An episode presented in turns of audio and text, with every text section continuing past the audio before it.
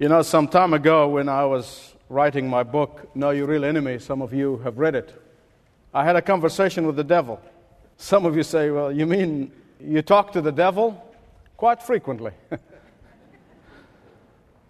In fact, when I had that particular conversation with the devil that was assigned to me by the enemy, he was trying to stop me from writing this book in revealing his tactics now, I'm not suggesting you should do that, by the way. Stay behind the battle lines unless God specifically call you to spiritual warfare. But back then, the devil began to speak to me and trying to hinder me from writing the book. I said, You know, tell me if you're honest. Just be honest for a little bit. He can be honest. You know, he's a liar and he lies to himself. Actually, he deceives himself. That if you can be honest, tell me, what kind of a strategy do you use in attacking the soldiers of Jesus Christ who are in active duty. You say active duty, yes, because I, you know, and I know, and the devil knows that he doesn't bother with sleepy Christians.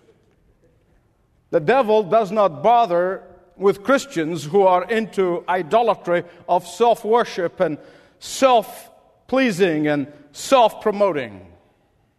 The devil doesn't bother with a Christian who's living in disobedience. You're already doing his work for him. He doesn't have to waste his time on you. What the devil told me is what the Bible has already revealed, and countless of you already know that he basically has a two pronged strategy. He uses the unbelievers from without in order to intimidate his people. Then he uses the believers from within in order to discourage and dishearten the faithfuls. He uses the outside forces in order to intimidate the active Christians into silence, in order to intimidate active Christians into compromise.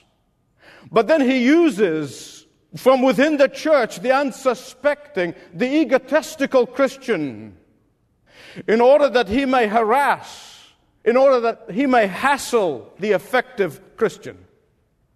He uses the ungodly forces of the world in order to numb us into inactivities. At the same time, he uses the non discerning Christian within the church to disturb your peace. He uses the temptation of the world and worldly temptation so that we may get into inaction and then he uses sinning Christians to steal our joy. Two pronged strategy. This two pronged strategy has been Satan's strategy since the beginning of time. It has never changed. He has never modified his strategy. It has always been the same. He has never deviated from it. We're the ones who are running around looking for different strategies in every generation. Satan never changes his strategy.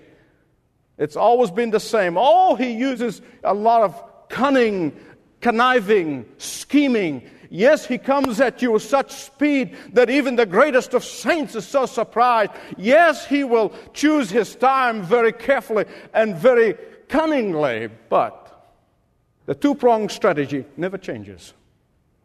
And this is precisely the strategy he used against the first church of the apostles. Do you know about that church? The first church of the apostles was the first church of Jesus, where the apostles were the leaders. As the work of God began to take hold in Jerusalem, as the gospel began to convert people, as the gospel began to change lives, as the Holy Spirit began to convert people and consecrate them, as the early church began spiritual success, if you like, Satan moved in with two pronged strategy. From without, he stirred up trouble through the Jewish rulers, the Jewish leaders. From within, he deceived and misled unsuspecting, careless, insecure, egotistical church members by appealing to their fragile egos. Dr. Luke makes it very clear that this particular persecution was not coming from the pagan world, it was not coming from the Romans. That this particular persecution, later on they're going to have their troubles with the Romans, but this particular persecution was coming from the religious leaders. This type of persecution was instigated by the Sadducees. Now, let me just stop for a moment and tell you a few things about the Sadducees. And when I'm through, you'll understand exactly who they are and who are their equivalents in our society because we got them. Believe me, I dealt with them.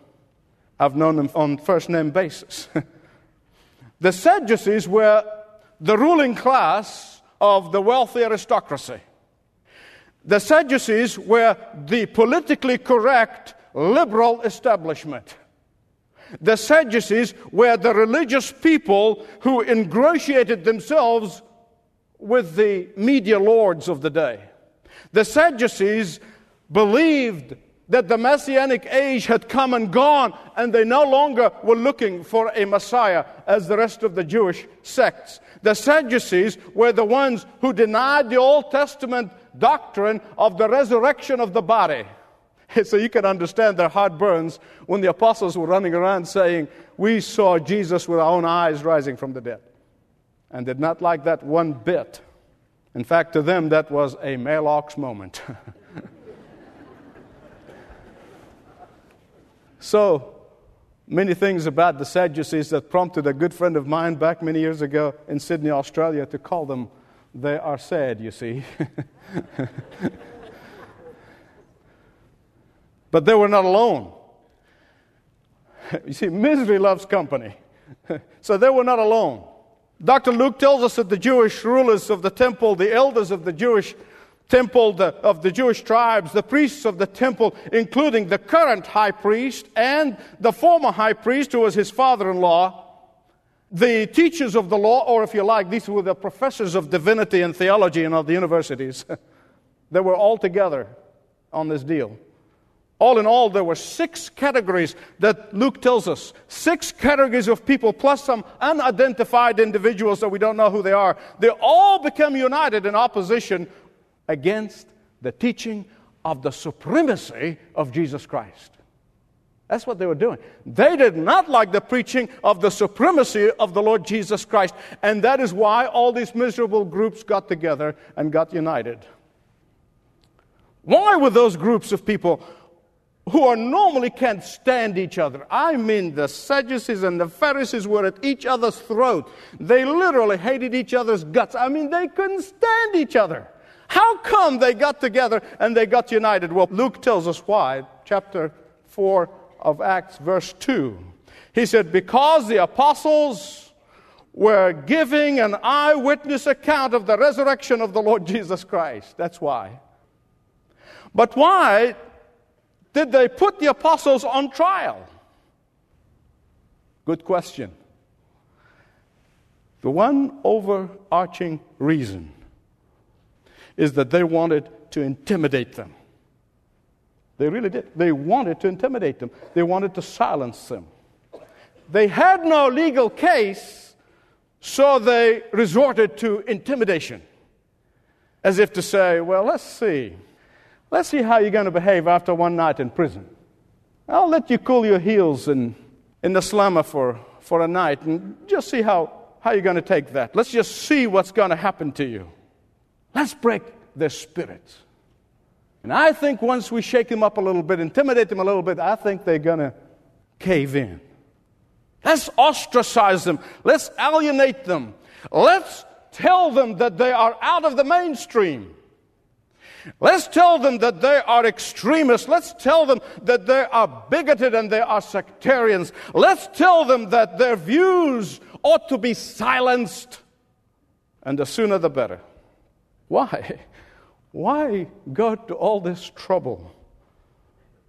Because they were afraid lest people hear the truth, believe the truth, and embrace the truth.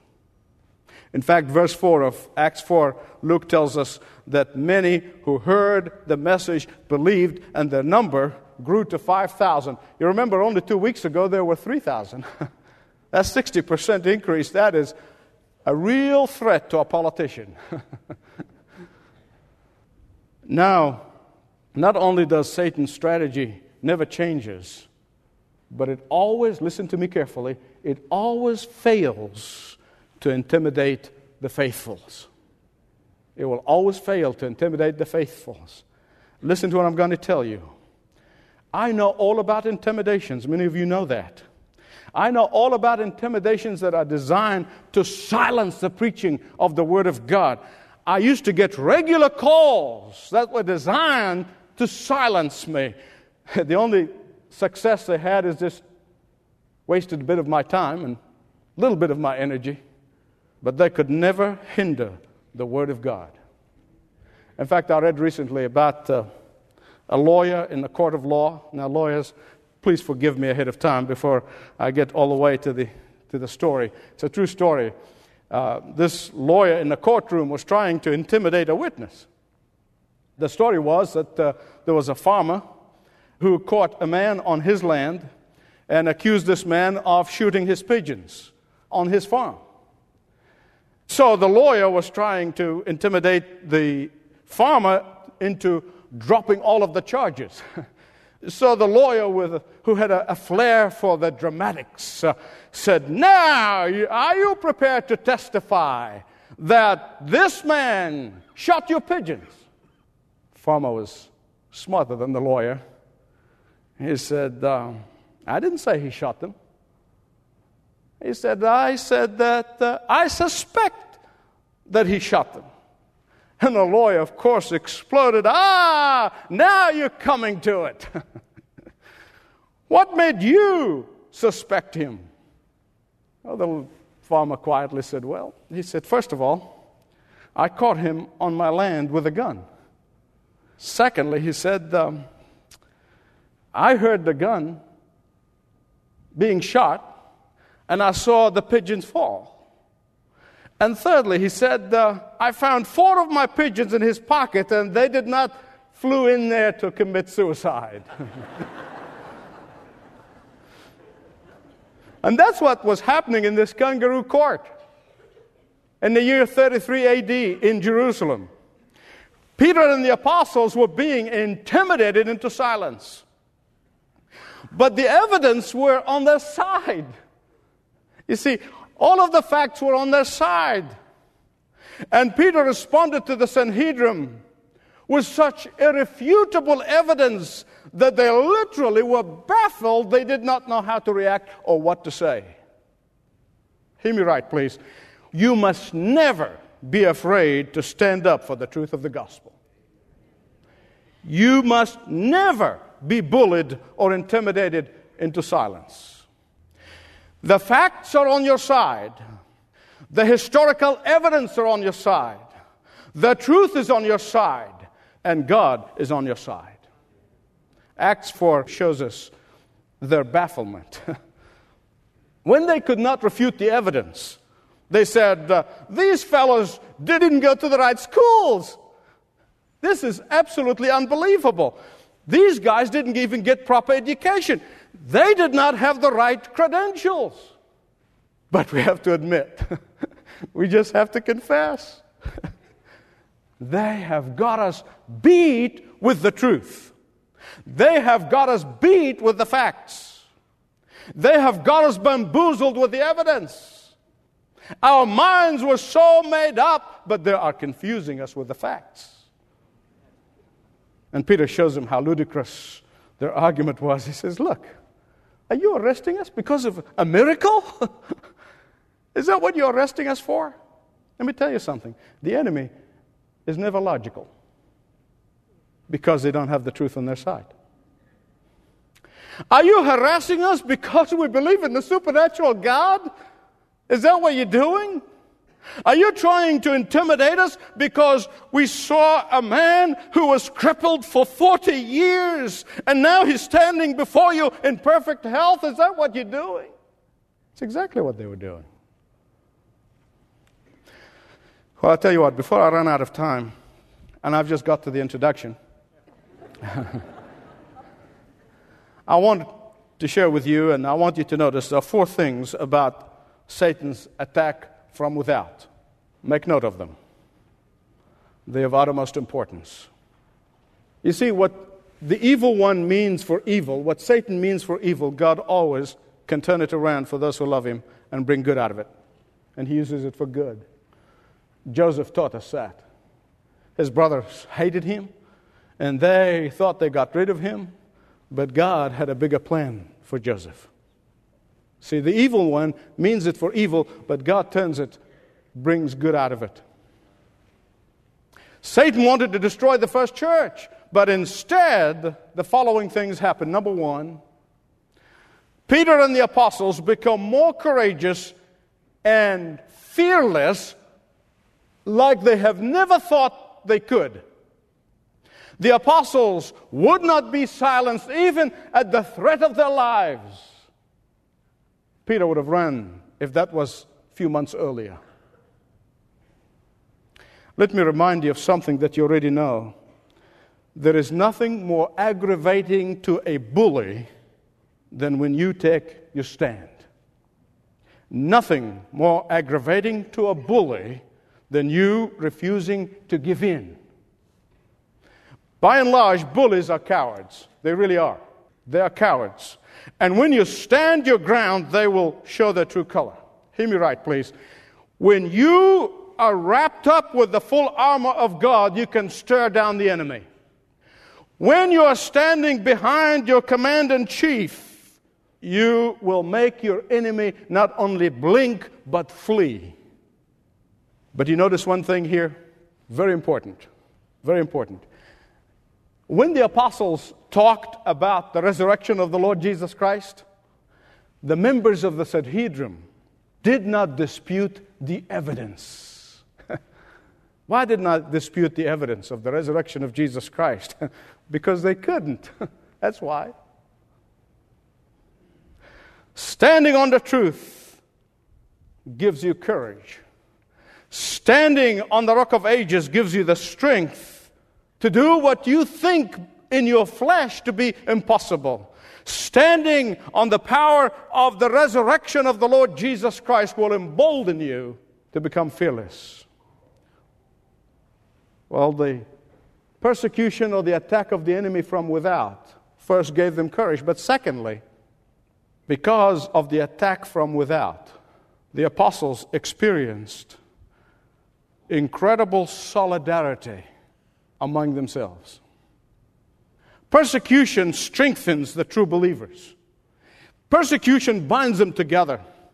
Persecution unites the true believers. Persecution draws the true believers to each other and to the Lord. Listen, you and I don't like the devil's attack. If you do, there's something wrong with you. I mean, you and I don't seek the devil's attack. We don't. You and I don't enjoy the devil's attack. But there is nothing that will draw you closer to the Lord, nothing that will draw you closer to your brothers and sisters in Christ than the enemy's attack. Please hear me right. The reason the churches in the West are fat and unhappy is because they do not know what it is to truly be persecuted for the name of Jesus. When I travel overseas, I get all fired up by the strength of the persecuted believers. Attack from without gave the apostles courage. The attack from without bind them together in solidarity. Thirdly, attack from without helped the apostles to turn the persecution into a pulpit. I mean, far from cowering to the intimidation and the attack, and go around and say, okay, okay, I'll be nice, please. Just leave me alone. I won't say anything. I'll try to be winsome. I'll try to be a nice guy. Just get us out of here and we will do whatever you tell us to do. I mean, I just not going to take a stand anymore. I've had enough of this. One night in jail is enough. I'll do whatever you ask me to do. No, no, no, no.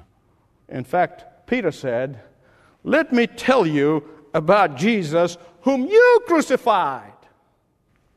He is your only hope. He is your only way to salvation. He is your only way to heaven. And you had better turn to Him and repent of your sins and believe in Him. Beloved, what the world is desperate for is not more compromisers. The world has its fill of that. They're not looking for people who know how to compromise and get along and stamp on their principles and in a conviction. Now, they see through that.